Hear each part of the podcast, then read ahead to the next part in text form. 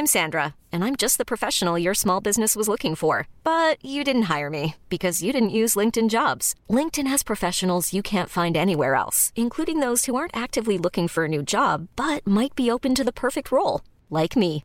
In a given month, over 70% of LinkedIn users don't visit other leading job sites. So if you're not looking on LinkedIn, you'll miss out on great candidates like Sandra. Start hiring professionals like a professional. Post your free job on linkedin.com/achieve today.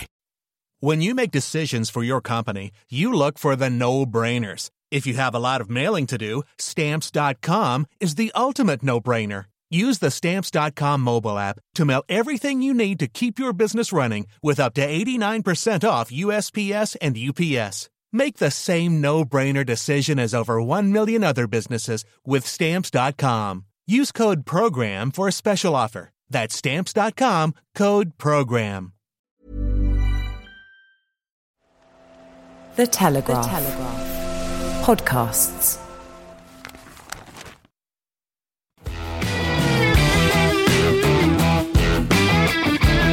Hello and welcome to the Brian Moore's Full Contact with the Telegraph and Remy Martin.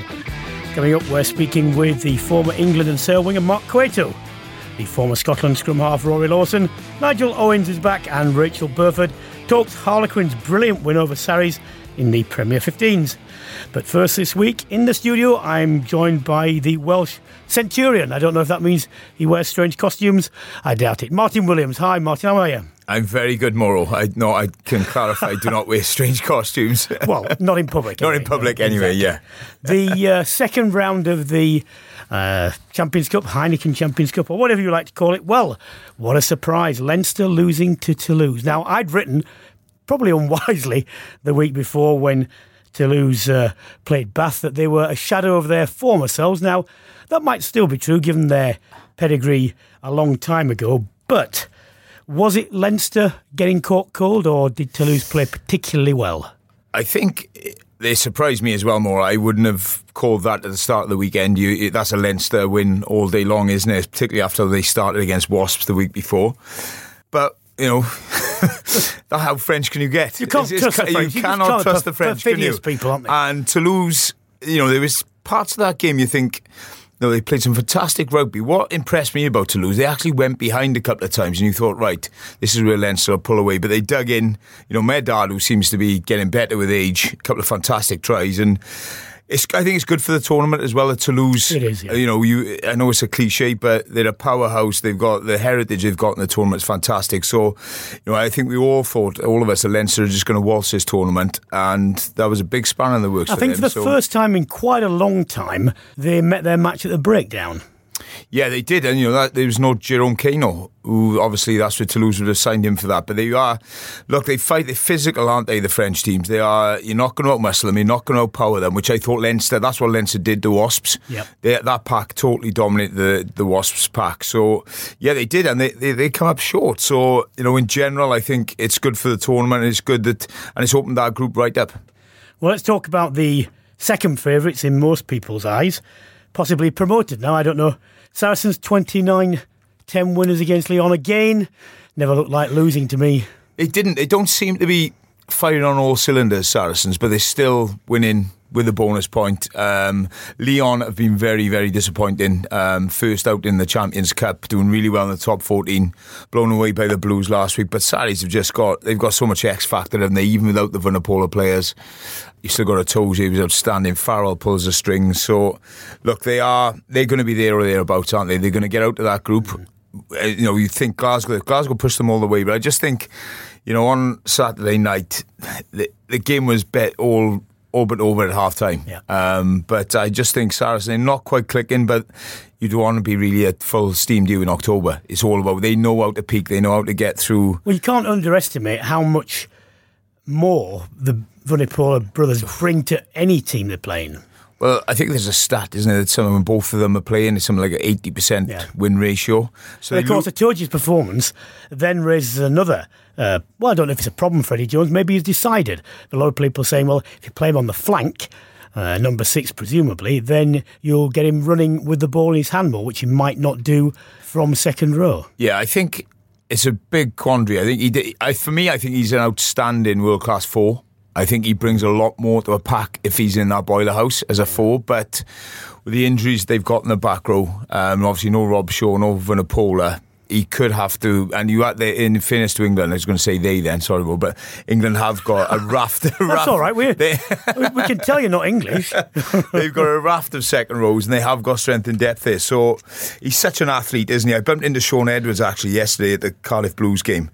And he was saying that uh, he, co- he's coaching the Ospreys now, and they had a pre-season game against Saracens, and he was just he's saying about Itoje, just looking at him warming up, he's like an NFL player, Hmm. just so athletic and, you know, a strip of the ball in the halfway But the thing line. is, as you know, a six has to do a lot of dog work behind the scenes. Not that Vunipola is lazy, not that he doesn't make his fair share of tackles, but when you've got him as a major ball carrier, which is why you would play him there, then you know his focus isn't necessarily on doing all the hard graft which sixers But do. you don't want Billy Vunipola hitting many rucks and clean up rucks. You want Billy Vunipola with the ball in his hands as much as you possibly can. And I think Itoje as well, and he, he's obviously very dynamic. He's probably not winning the turnovers he was winning in the contact area when he first came on the scene.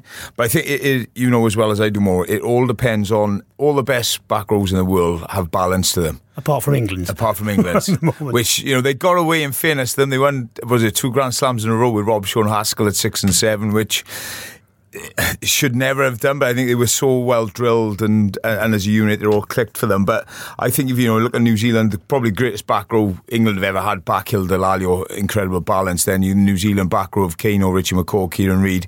There's balance there, and I think that's where you know for some reason you can't produce an out and out seven. Um, maybe Sam Underhill might be the answer to that question, but it'll be very, very interesting where Eddie Jones does put Itoje.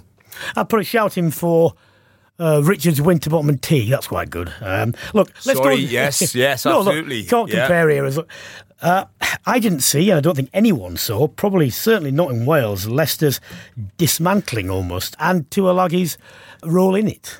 He was outstanding, wasn't he? And if he's fit and firing, that's a pretty scary thought for uh, the opposition teams. And I, wasn't surprised that Leicester won. Scarlets have been huffing and puffing this year. They've got a lot of injuries. You know, Rhys Patchell, Rob Evans, James Davies, and it's it's you. All Leicester these, have been fairly indifferent, though. Yeah, Leicester at at Welford Road, and I thought uh, again a similar thing to the uh, Toulouse Leinster game. Scarlets went ahead after about an hour, and you thought oh, this is where they'll kick on. But in fairness to Leicester, you know they came to life the last twenty minutes. He was unstoppable. Tuilagi was, and he just on the front foot, and they deserved their win. The Scarlets after getting to the semi final last year. Will be very, very disappointing. They and they have been it's lost to Racing at home last weekend. When that uh, two games really that were there for the taking, and they've come up short. Well, I do know that Eddie Jones has always wanted to play Tuilagi. He's always, whether 12 or 13, because of the different sort of things he can do and the dynamism. He hasn't been available, not not his fault, continual injuries. And when he came back this time, I just said, look, leave him alone. Don't talk about England. Just let him play. Is he now at the stage where he can come back? Absolutely. I think he is one of those players where, you know, if he's 90% fit and he's had a couple of games under his belt, you throw him in because he's got that X factor. You know, he's up against Jonathan Davies, uh, one of the best outside centres Yes. in, in the world. you at the play 12 or 13? Manu, Yeah. I th- um, look. I think if you can get a, uh, England, if you've got a 10, 12, 13 access of Farrell, Henry Slade, and at 13, I think that is, you know, all fit and firing. That's some combination there. So that would, you know, that would be my 10, 12, Well, that would be. England's 159th centre partnership since since they won in 2003. Only a slight exaggeration. Let's just lastly mention uh, a notable win for Newcastle against Montpellier. Now, Newcastle have been in, well, that, that's not true. They haven't been in terrible form, but they've been losing games narrowly. Didn't and last year they were winning games narrowly. And I thought this might be the signal for them to kick on in the Premiership, which is bad news for everyone around because the the top I think is almost sorted in this sense. I think Exeter and Saracens are that step above, particularly with Wasps being indifferent.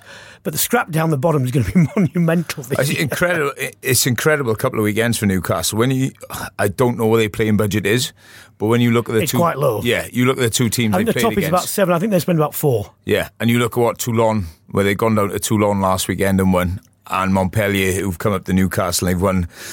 To beat those two powerhouses of uh, the top 14 is an incredible feat. And the way they went, the way, way they won it last week was uh, yesterday. Sorry, was incredible. 39 phases at the end, pretty phenomenal. Just shows you know they haven't really got any superstars Newcastle, mm-hmm. but Dean Richards done an absolutely incredible job and the coaching team behind it. Yeah, yeah, I think yeah. you know Dave Walder and all those guys as well. I think you got Scott McLeod on there as well as a forwards coach. So it's pretty, you know you want to see teams like that's what Europe's all about. It's all about these big powerhouses getting knocked over by you know the lesser lights, if you like. So they've done brilliantly just to get in the competition from last year, Newcastle, and they by getting qualification. But to win their opening two games sets up that double header against Edinburgh. Yeah. You know really well in December. Well, good. You should mention that because we can now speak to a man who was not only at the Newcastle game, but former Scotland, Edinburgh, Newcastle, and Gloucester scrum half is on the line. Rory Lawson. Hi, Rory.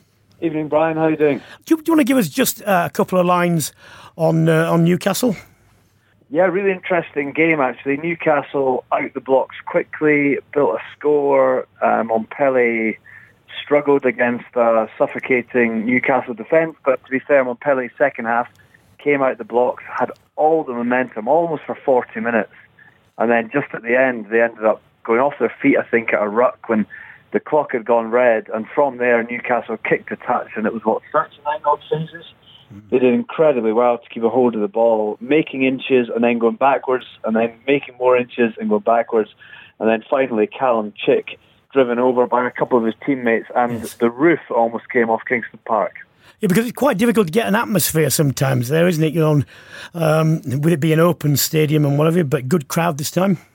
Yeah, the crowd was all right, um, and certainly they, they, they, were kept involved in what was a, a really interesting uh, tussle. The, the, in the first half, there was the weather changed really quickly, sideways rain, as uh, I, I, was accustomed to at, at Kingston yes. Park. But um, second half, it actually improved, and Montpellier just seemed to have an absolute stranglehold on the game, and I couldn't see for a moment the Falcons coming back into it, but somehow they managed to dig deep. Dean, Dean Richards, if, if nothing else, certainly has a, a squad who have a load of fight in them. They've got a load of ability in there as well, and, and they showed yesterday that they, they had a, a real ability to see out a game against all odds.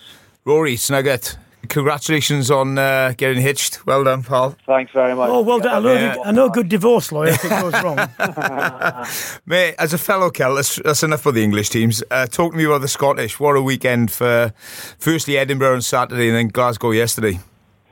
Yeah, Nugget, there's, I mean, 10 points from the, uh, the combination of the two games. I have to say, both both weekends, uh, both opening rounds for the team, the Scottish teams, were slightly disappointing, albeit there were nuggets of real positives within them. Uh, Edinburgh obviously losing away to Montpellier, a game that Richard Cockerill came away from saying, I really hate being uh, a, a, a competitive loser.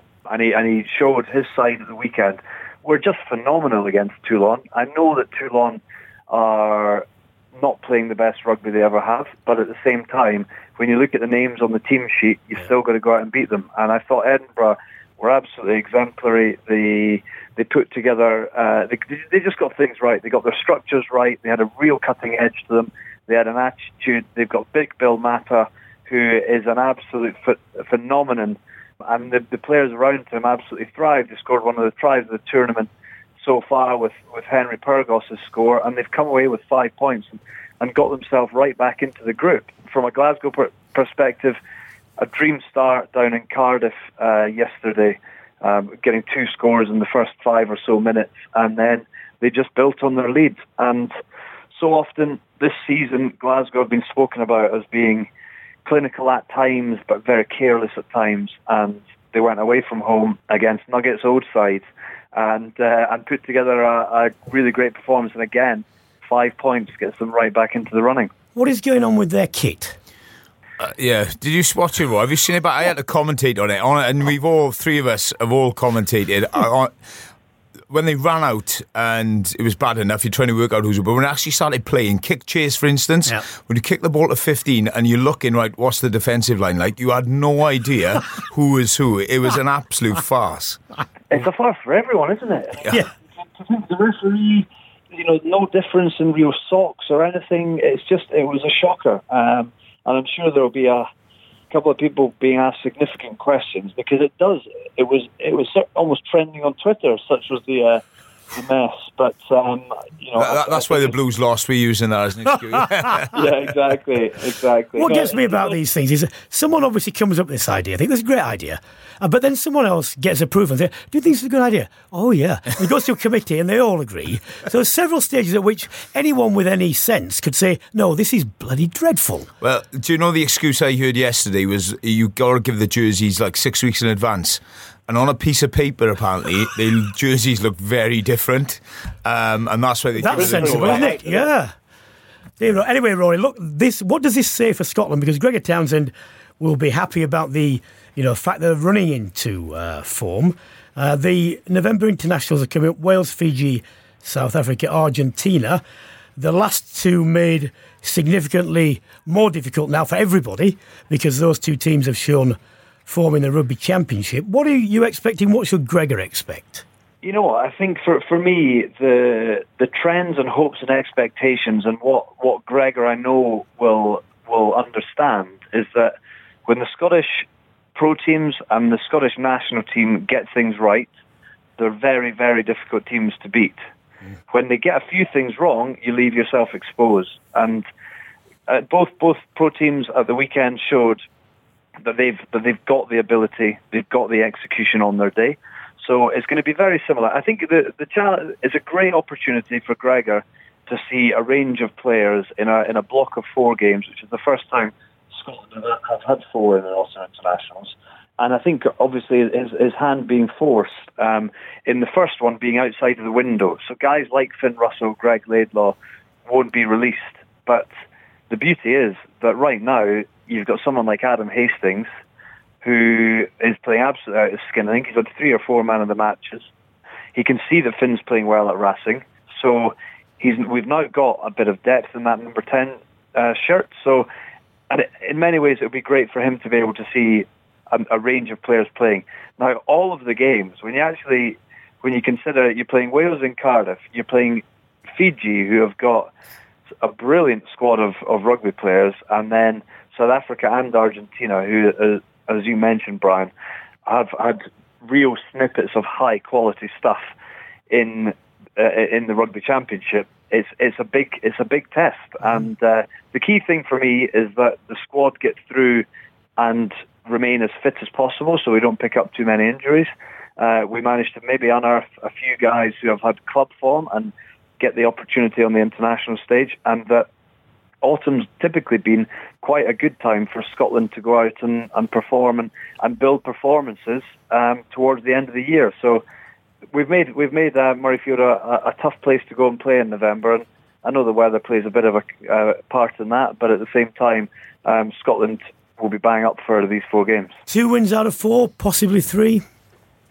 I think I think three will be the standard that Gregor sets and it's difficult to know exactly what that breakdown will be. But as always, they will look to get out the blocks, and obviously the the wounds are still a little bit raw from a trip down to Cardiff. Certainly for me, still for, from this season just gone. So it will be a very good challenge to go go away from home in an autumn series, which I don't think will ever have been done before. And it's a, it's a great test to kick things off, and ultimately that, that gives you a chance to build a bit, bit of momentum. Rory, we're going to leave it there, but thank you very much for speaking to us. Thanks, fellas. Cheers, Rory. Oh, man, that's Rory Lawson, former Scotland, Edinburgh, Newcastle, and Gloucester scrum half. We're now going to talk to Mark Cueto, the former England and Sale wing. We'll cover not just the Challenge Cup, but we'll be talking a little bit about England. Hello, Mark, are you there? Evening, lads. All right. Yeah, not too How bad. How are you, Quate? All right. Very well, mate. Very well. How are you? Good, thanks.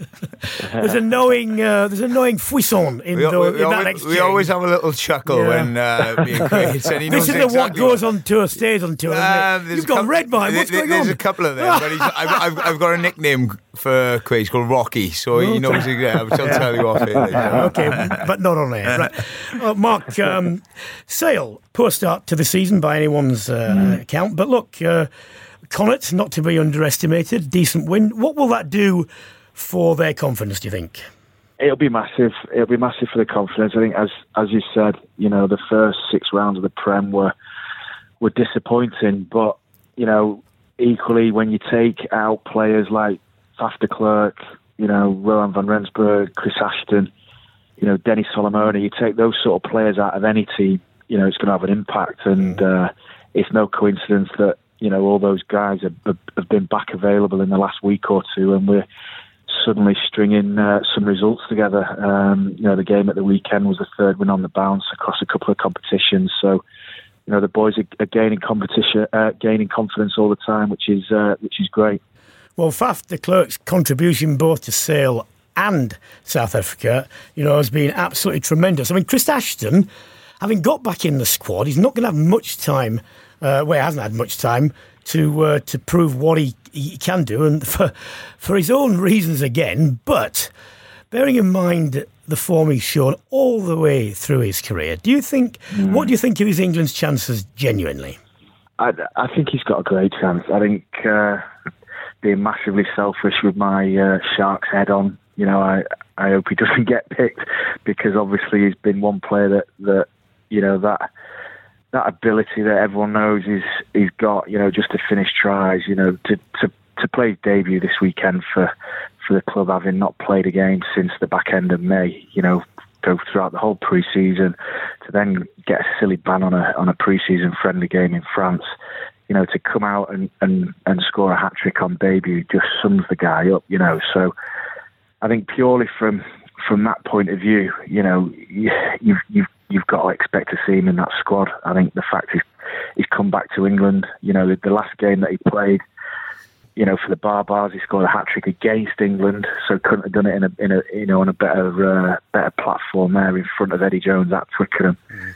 So, you know, I think the fact that Eddie's picked him in, in his recent couple of squads, he's been away with, with the squad training. You know, he, he's he's got to be uh, in pole position for for a place, and um, you know, you can't argue against that with a, like I say, like a hat trick at the weekend. Quite. Um, obviously, I really care about England's selection, but the one thing that does, does do. and, and I'll take your expertise on this because one thing that always baffles me, I'm not sure, be interesting to get your take on what your England back three would be, but one guy who, who Eddie Jones never seems to pick, and for me, whenever I watch Saracens, he's sensational, is Andy, Andy Goode. Just a phenomenal Alex, Alex Goode, sorry, Goode. Andy. Yeah, yeah. Um, it's just a baffling one from because he's such an X factor player, and that's probably mm. the one thing England lack. Yeah, I, I'm a bit the other way. I, I, I think he's a fantastic club player, right? Um, and he obviously he's playing in a ridiculously strong Saracens team, and he, I think he does he does look good and he does play well week in week out. I just think he lacks a little bit at international level. Um, for for me, I think someone like an Elliot Daly, you know, Chris Ashton, you know, he, he played his whole season, or the, the majority of the season last year for Toulon at, at fullback and was was outstanding. Um, you know, so Alex Goode, I think, is a great player, and, and it's someone that, that a lot of people talk about you know, and, and maybe it is a surprise considering his form that he hasn't had more caps. You know, I think um, Mike Brown's obviously been a massive sort of mainstay in that team under, you know, under Stuart Lancaster and, and Eddie Jones. Um, you know, and he's he's solid. You know, he's a he's a he's a solid eight out of ten, seven and a half, eight out of ten every week. And you know, you guys know as as well as anybody that you know consistency is is such a key part of of any international player's game. Um, but for me, yeah, I, I probably wouldn't pick Alex Goode, even though you know a lot of people probably would. To be fair, what about your back three? If you had the choice, they're all on form, they're all available. I think currently, again, it's difficult. There's so many. There's been so many injuries. You know, I think Anthony Watson is a player that I really, I really like. Um, I really like Jack Nowell. I think he's a proper sort of Anthony Watson's, you know, your sort of racehorse. You know, he's, he's proper sort of high end pedigree. You know, he looks like a racehorse when you look close to him. Got veins bulging out of veins in his in his legs. Jack Nowell is a bit of a contrast. He's a bit of a you know, he's a nitty gritty sort of um, you know grafter. He likes to get close to the ruck and you know get involved. And and like say, someone like an like an Elliot Daly, you know, he's he's got a big left boot. He's you know, is, is electric. You know, when, when he gets the ball with a bit of space. So I think I think on form, those three guys would be pushing it. You know, you know, close for my sort of back three. But you know, again, you know, thinking about sort of Chris Ashton and, and the form that he's in, you know, it'd be great to see him back in a in an England shirt.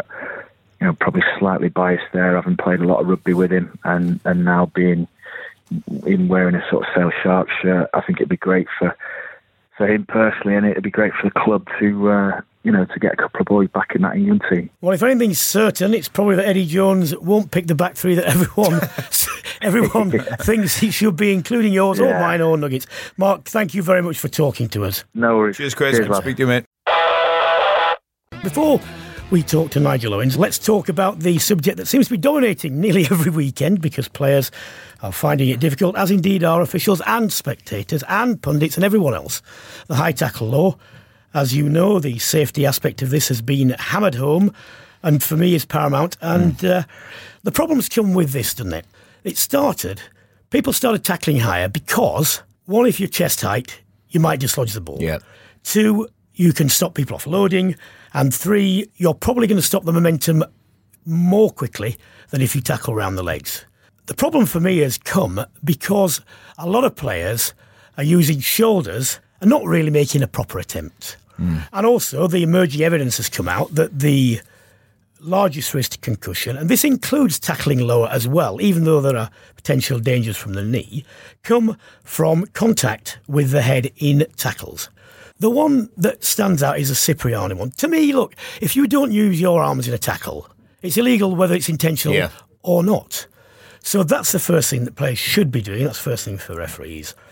With Cipriani, it was difficult because it wasn't the initial tackle. It sort of went into him a bit. He did put his shoulder in, but to me, more to put his weight, whatever weight he's got, behind the drive and to make sure the momentum didn't go. Now, whatever players think, they're going to carry on with this. You know why? Because they've a legal and moral obligation.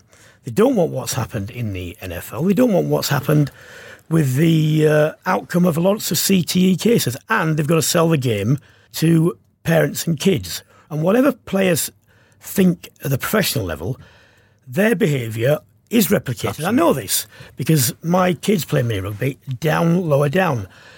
So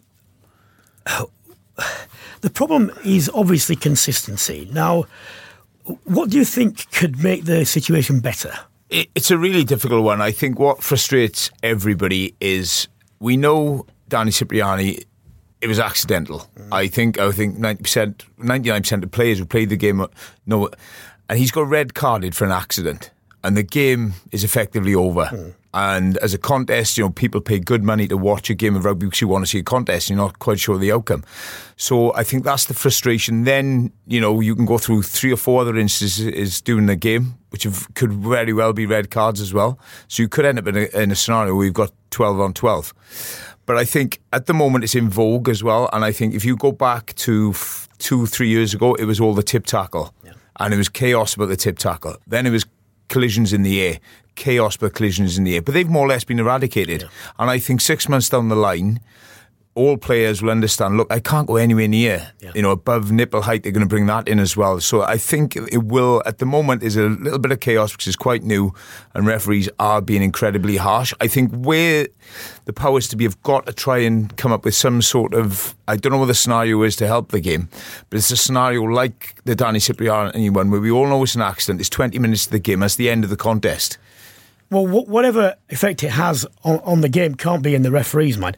To me, you're going to have more problems, even when players get used to this, while if you leave the law as it is. So you think it should it's be brought high. down lower it's got to again? Brought down. They're having the trials uh, about the nipple one, and that will mean that players know they should start lower. Yeah. This is what it's down. And you know as well as I do, and players know this. Vast majority of times when you go into a tackle, you have a choice as to where you go yeah. and how you do it and they've simply got to start lower. Then there'll be fewer of these. Now, remember when well, people start saying, well, what's to stop people dipping into tackles and whatever? Well, first of all, in the heat of a game, that might not be the first thing on your mind. If there are things like that, possibly you can sort them out by replays, and anyone who does that should get sanctioned as well. Yeah. But I just go back to this. Remember when we were talking about the collisions of the air and people were saying, well, what's to stop jumpers running in to people who are static and getting penalties. Well, the fact is, it hasn't happened. No, exactly, and that's right. And it may well not happen with this one, and, and, and the greater purpose. The thing about the accidental uh, aspect to me, and I thought this was the law, Nigel Owens perhaps can uh, can clarify this. If the player has uh, has lowered himself accidentally or whatever, and there's a shot, that to me, I thought that was going to downgrade what might be a red card To a down yellow. to a yellow, Yeah. provided the tackle was a genuine one and wasn't one of these shoulder tackles. And the same thing with Cipriani. If it is genuinely accidental, then I thought that, that would grade it down. I didn't think it was a, a, an offence of strict liability. That's exactly my take on it as well. So it'd be interesting to see Nigel's. Where for me, I think the red. I know they're trying to stamp their authority and you know really make a mark on lowering the tackle line, but I just think reds are, are being given out a little bit too quickly. Mm-hmm. And if you're in doubt, if it's a doubt for me, then it should be a yellow. Mm. And if in a Jerome Kaino case, for instance, and if you know you look at it and it is sanctioned a red, you get the ban afterwards. But I think for me, a red card should only be given if we look at a situation and think, yeah, that's definitely red card.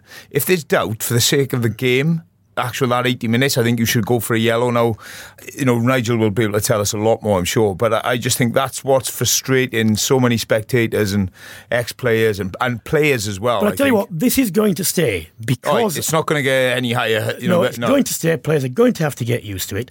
I do make the point that you can still hit people very hard, you know, even lower down. Anyone who says the game is going soft is a moron. Absolutely. frankly. And at the end, at the at the end, at the end of the day. Uh, we'll hopefully get a, a, a- safer game with all the aspects there. So they're going to have to learn it's not going to go. I think we've got Nigel on the line, haven't we now? Hello, Nigel. Brian, I- I've, I've just learned something tonight now. There's a lot of morons about the place because if people, there are some people who think the game has gone soft. They, they must be, they must be on a different, they must be on a different planet. They, they want to put the boots on and go out on a Saturday uh, Exactly. It's pretty- afternoon, and, and then they can make a decision whether the game has gone soft or not. Nigel, listen, I get you. It's brutal, Nigel, isn't it? What you know, the intensity now is just a different level, isn't it? And people understand that. No, and I don't think they, they do not get to know. And, and you know, you, you've you've played at the height of that intensity, really, and and, and probably intensity is is maybe even a bit more so now. Maybe even with ball and play time a bit more and stuff as well. The game's evolving, players are getting bigger and faster and all the time. So the game is evolving. And some of the hits going in mm. into the game, you know, you you wonder sometimes. You you think to yourself.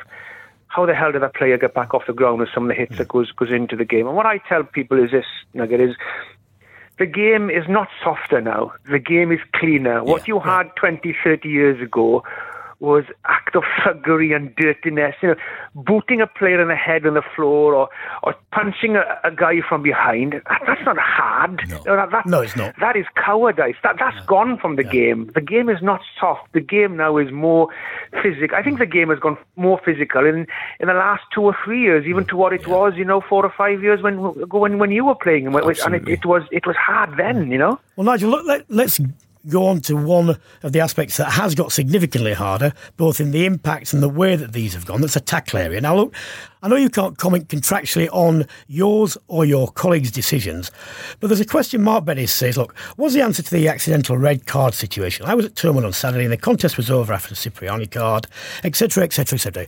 I don't know how much you heard of the conversation I was having uh, Yeah, I quite, I heard quite a bit of it, and, and the points that both you were making were, you know, were, very Well, look, tell us the def- well. tell us the definitive law on this. What is red? Is there a downgrading and so on? Are we wrong? Well, I think the first thing is nothing, nothing's changed. There's no, there hasn't been any law change. They are trialing the, the below the nipple or the nipple line in the rugby in the championship in England, but only in the cup games, not in the league games. So only in the championship cup. They tr- So there hasn't been a law change at all. The law is the same. If you tackle high above the line of the shoulder, it's a high tackle. What happens next is the severity of the tackle and you know did you lead with the shoulder? Did you lead with your forearm? So anything that is above the shoulder is a high tackle. What what contributes to the outcome of what happens next is the severity of it which the referee takes into account. So the first thing the referee needs to decide in any contact head on head shoulder to head arm to head any contact like that that happens or any tackle the first thing the referee has to decide is this. Has there been foul play That's the first thing. You will see incidents where two players are upright. It's just a rugby collision, but there hasn't been any foul play. So a foul play is when a player tackles above the line of the shoulder or he leads with a forearm or leads with a shoulder, which becomes a dangerous tackle. So the referee will decide, first of all, has there been foul play? When he decides it could have a, a full on collision, which looks a really nasty one, but it may not be foul play. So in that instance, the referee plays on. When he determines there is foul play, the sanction then tends to start if you've got a, a shoulder to head or a contact with a head then you're looking at pro- you, you probably start with a red card and work your way down on actually what has happened. So that means what's contributed to it. You know, was, was the player who was going to make the tackle was was he, for example, pushed off balance by uh, another player, an opposition player, which caused him then to catch the tackle high, which he wouldn't have done otherwise? Was the guy running into him, you know, dipping a considerable height? Was he being tackled and was already down waist high when the other guy was lining up to make what would have been a perfectly legal tackle and he makes contact with the head, but then circumstances contributed to that. So that's what would bring down from your red to your yellow mm-hmm. to a penalty or, or even a play on if a referee, referee feels there has been no foul play. What part does outcome uh, give, whether the player is injured? Well, you, you don't really take into the outcome. Really. You, you deal on the, the act itself. You know, so if you've got to, you've got to ask yourself, if there's been an act of foul play, then you need to decide what sanction that is going to be. So the fact that you could have a tackle, which means a player goes off injured uh, or receives treatment on the field, but it's nothing more than a than a penalty or a, or a yellow card. But The nature of the tackle. You could then well have a, a tackle where the player is not injured, but the actual tackle itself was so bad, it's just pure luck that the guy wasn't injured, and that could be a straight red. So you deal with the actual offence itself rather than the outcome of of what has happened, really. No, just a quick one from me. I don't know if you can answer this, but um, what about the process of of the TMO and the actions being shown on the big screen in front of the whole crowd? I know Moro's big NFL fan like me, and they did in the World Cup the VAR where the referees actually go off because it must be so difficult when you know, like Thomond Park, you know, and you know what that place can be like for the referee. If that's on the big screen and the whole crowd are jeering as you're seeing that, surely you know, whether you like it or not, that's going to have an influence. You think there is a, a, a, place to bring in just a little screen on the side so you can go off and make the decision yourself without sort of the outside influences? Pers- I'm speaking from a personal point of view here. Personally, it, it wouldn't affect me what the crowd are, are, are booing or, or, or doing when you're looking at a decision because you base it on, you know, on what you're seeing. Now, you know, I've been refereeing for 32 years and, you know, I, I've refereed 84 test matches. So I have experience of being in the cauldron and making those big decisions the crowd are booing. So it doesn't affect me when I make those decisions. I, I base it on what I see. But what I have said uh, a couple of weeks ago when we got together a group as referees, I, I do like what they did with the VAR in the Football World Cup, where the referee went to the sideline. He looked at the screen there nobody else could see what was going on or could contribute or have their say or try to, you know, influence mm. whatever they were trying to do. And, and I liked that. I, I really did quite like that.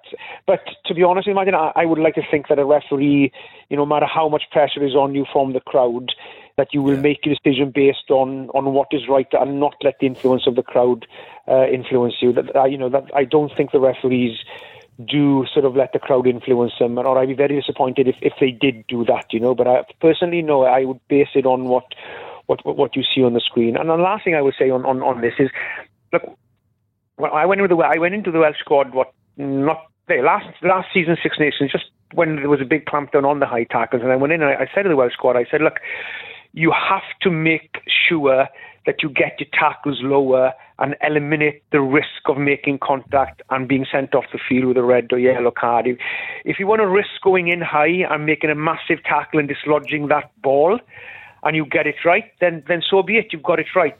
But if you get it wrong and you catch somebody in the in, in the head, then you're probably looking at at least a, a, yellow card, probably more so a red card. So my message to be the players would be, like, get your tackles legal, get them lower, and you know don't run the risk. One for the most important thing is your own safety and your opposition player's safety, and also don't run the risk of having sent off in the game. Well, Nigel, we were intending in this section to have loads of questions, but uh, we only got one topic in, and that proves how difficult it is yeah. for referees and actually for players alike. But uh, as we said before, it's going to have to uh, get the messages. More importantly, pundits and commentators yeah, exactly. more. They're the ones who have the real problem. Thank you very much, Nigel. Cheers, Nigel. All the best, boys. Cheers to that. Well, that means we've got two seconds for Wales. and the no, no. Look, the fact is there are quite a few injuries. But in the back row, especially, uh, Wales have such a blessing at seven that they could lend England a couple of players without any problem at all. Uh, new things. What about Jonah Holmes? How much do you Quite a surprise inclusion, do you think? He was a big surprise. Not nobody um, had. He wasn't on the radar of any of the so-called you know experts in Wales. Um, they've obviously been keeping a close eye on him. Interesting choice. Watched him obviously Friday night then very closely for the Tigers against Saracen against the Scarlets, and he's rapid. He's got plenty of gas, very quick. Interesting, I was reading an article yesterday. Shaun Edwards actually coached him at Wasps. He was a scrum half. Right. So he's got a good skill set. Um, the likelihood is that he's going to play probably against Tonga, yep. you know, because the back three when, or maybe the Scotland game, no, but he's not going to be available for the Scotland game, sorry, because he's in the Premiership. It, you know, the likelihood is the first choice is going to be George North, Liam Williams, Leigh Halfpenny. That's probably going to be a back three. So it just adds to the depth there, and, he, you know, he's, he's got his opportunity. And, and Gatland does like to throw a wild card in there. Do you, know? reckon that this is the strongest ever Welsh squad? Depth?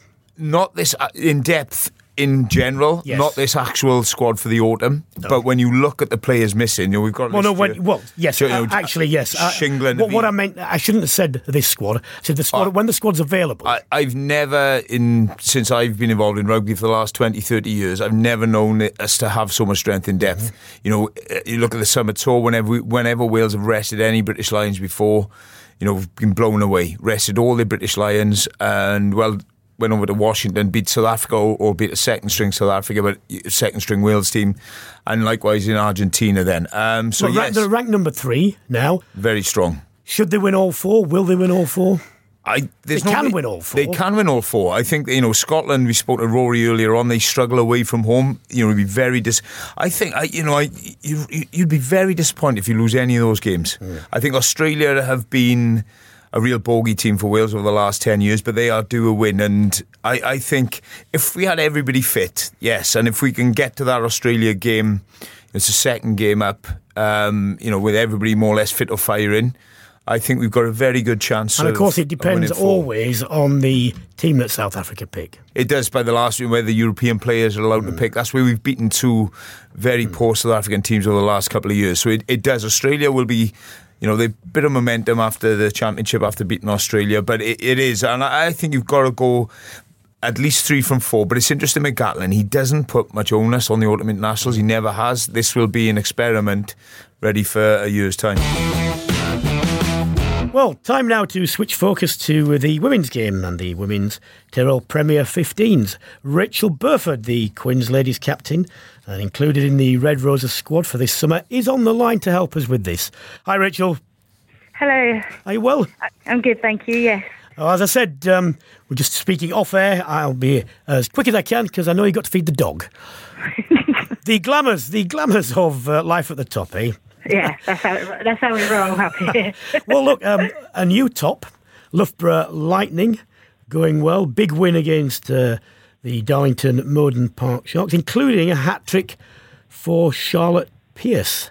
Um, is that, uh, well, I, I, think it was probably expected. What about Pierce as a player? Um, well, Charlotte Pierce has kind of been coming, came on the radar last year for England and has just kind of been excelling since um, having a lot of experience um, last season with the Red Roses, and now she's just excelling at club. And when you've got the likes of um, Katy McLean, um, you know, supporting and helping her down at that um, at the rugby club, then you know she's only going to keep excelling, and, and she takes her chances. You know, she's she's got that kind of no fear factor, mm. um, and it's obviously paying off for her. Well, look, the the top of the table it looks more competitive than ever. Can Loughborough sustain this? You know, they're a very good side that, you know, from in the forward and in the back, they both, both got a lot of experience and a lot of strength and depth. You know, I think it'll be quite tell telling, you know, if some internationals, step out of that, how clubs survive in that sort of environment and how they can they can continue to operate to the level that they've been playing at at the moment. And um, so I wonder, you know, with somebody like Katy Daley-McLean in there, you know, being very directive in terms of the way that they're playing, and and also Sarah Hunter in the pack. It would be interesting to see how the you know their depth of their club players could step up and yeah. fulfil those roles when when they have to step out for international duty. And obviously, it is a long season, and with players who are involved internationally, there's obviously risk of, um, you know, potentially resting players or losing players to injury. So, mm. you know, I think it's it, they've, they've they've gone really well so far this season. You know, Reese has really worked hard on the team and the culture, and so you know, I think they can sustain it. But there's always, you know, there's always things there and elements that could change that. Yeah. Well, Sarries before uh, the weekend were unbeaten, but uh, you managed to do it. Came from behind to down them. Uh, look, how did you stop the? I mean, Saracens have got significant power, haven't they? Certainly in the park and elsewhere. How did you manage to get to grips with that? I think like that was one of our key things. We we know how strong and powerful a lot of their players are, and if you let them come at you, then they take a hell of a lot of ground. The keep most of the possession and get the majority of the momentum of the game. So we had to we really set our stall out about our defence this week. Mm-hmm. Um, and when Paul Gustard actually come down and do some work with us on Tuesday prior to the game, and we just we, we made that a real key area of ours. Mm-hmm. That that was an area that we were going to attack to get the ball back from them and not allow them to kind of get the momentum of the game. Um, and we got that right in parts of the game. It wasn't perfect, but um, that kind of stopped their big players, um, you know, kind of running rampage as they normally do, and allowed the momentum to stay with us. The things are going well. The setup down there is good. Where do you think you uh, need to improve to, to, to, to, run out top? I think so far our issue has just been our consistency mm-hmm. throughout the whole game. So we, if you were to look at every single one of our games, there's moments of brilliance, you know, really good discipline, really good game understanding, really good momentum changes within the game but they're only snippets. We need to find a way to, to make that an 80 minute performance because you look at like the Lapa game, you know, we were we were kind of in it, and then you know we have a 20 minute spell where we're not we're not focusing, and good sides punish you in that manner. Um, we need to make sure that we don't have those kind of slip ups in those moments. And as we showed, and I think playing against Saracens, who are a very good side, we got 99% of what we wanted to do right which shows that if we can if we can keep on you know all keep on the same page and make sure that we all um, are understanding where we want to get to yeah. and be able to put in a solid 80 minutes, then that will allow us to, to beat anybody on the day. Well, obviously, better domestic form means uh, the welcome headache or right headache for national selectors. Let's briefly mention the Red Roses. You're in the squad again, and uh, the games this time around USA Allianz Park, Canada Castle Park, Doncaster, Ireland, the Twickenham doubleheader with England, Australia. So there were no autumns last year, I don't think. So good place to start. Where when does training in the camp start? Uh, this has already started. We had um, we had a camp back in September, no, beginning of October. Mm-hmm. We had a four day camp where we predominantly focused all on rugby. So it wasn't like a fitness testing camp or anything like that. It was all about the rugby, about what how we are going to play, how we're going to change a few things up this year. We've obviously got um, a bit of a new look squad, some new players coming in, and how we can utilise some of their strengths and and see where we get where we are as a as a new look squad. So prediction out of uh, out of three. Well, uh, we're going to aim to, to win all three, of course. exactly. yeah. That's a confidence. Uh, you know that, yeah. That's a confidence we like. Rachael, we will let you go now. Uh, Rachael Burford, thank you very much. That's Quins ladies captain and included in the Red Roses squad uh, for the autumns. That's all we have time for this week on Brian Moore's Full Contact with the Telegraph and Remy Martin. Thank you to my co host Martyn Williams, and as always, my producer Abby Patterson. Remember, please do subscribe to the podcast to make sure that you don't miss an episode, and why not write a review? Good or bad, we don't uh, mind. Well, we do mind, but we'd write, like to know what we're getting wrong and right. But for now, it is time to say goodbye.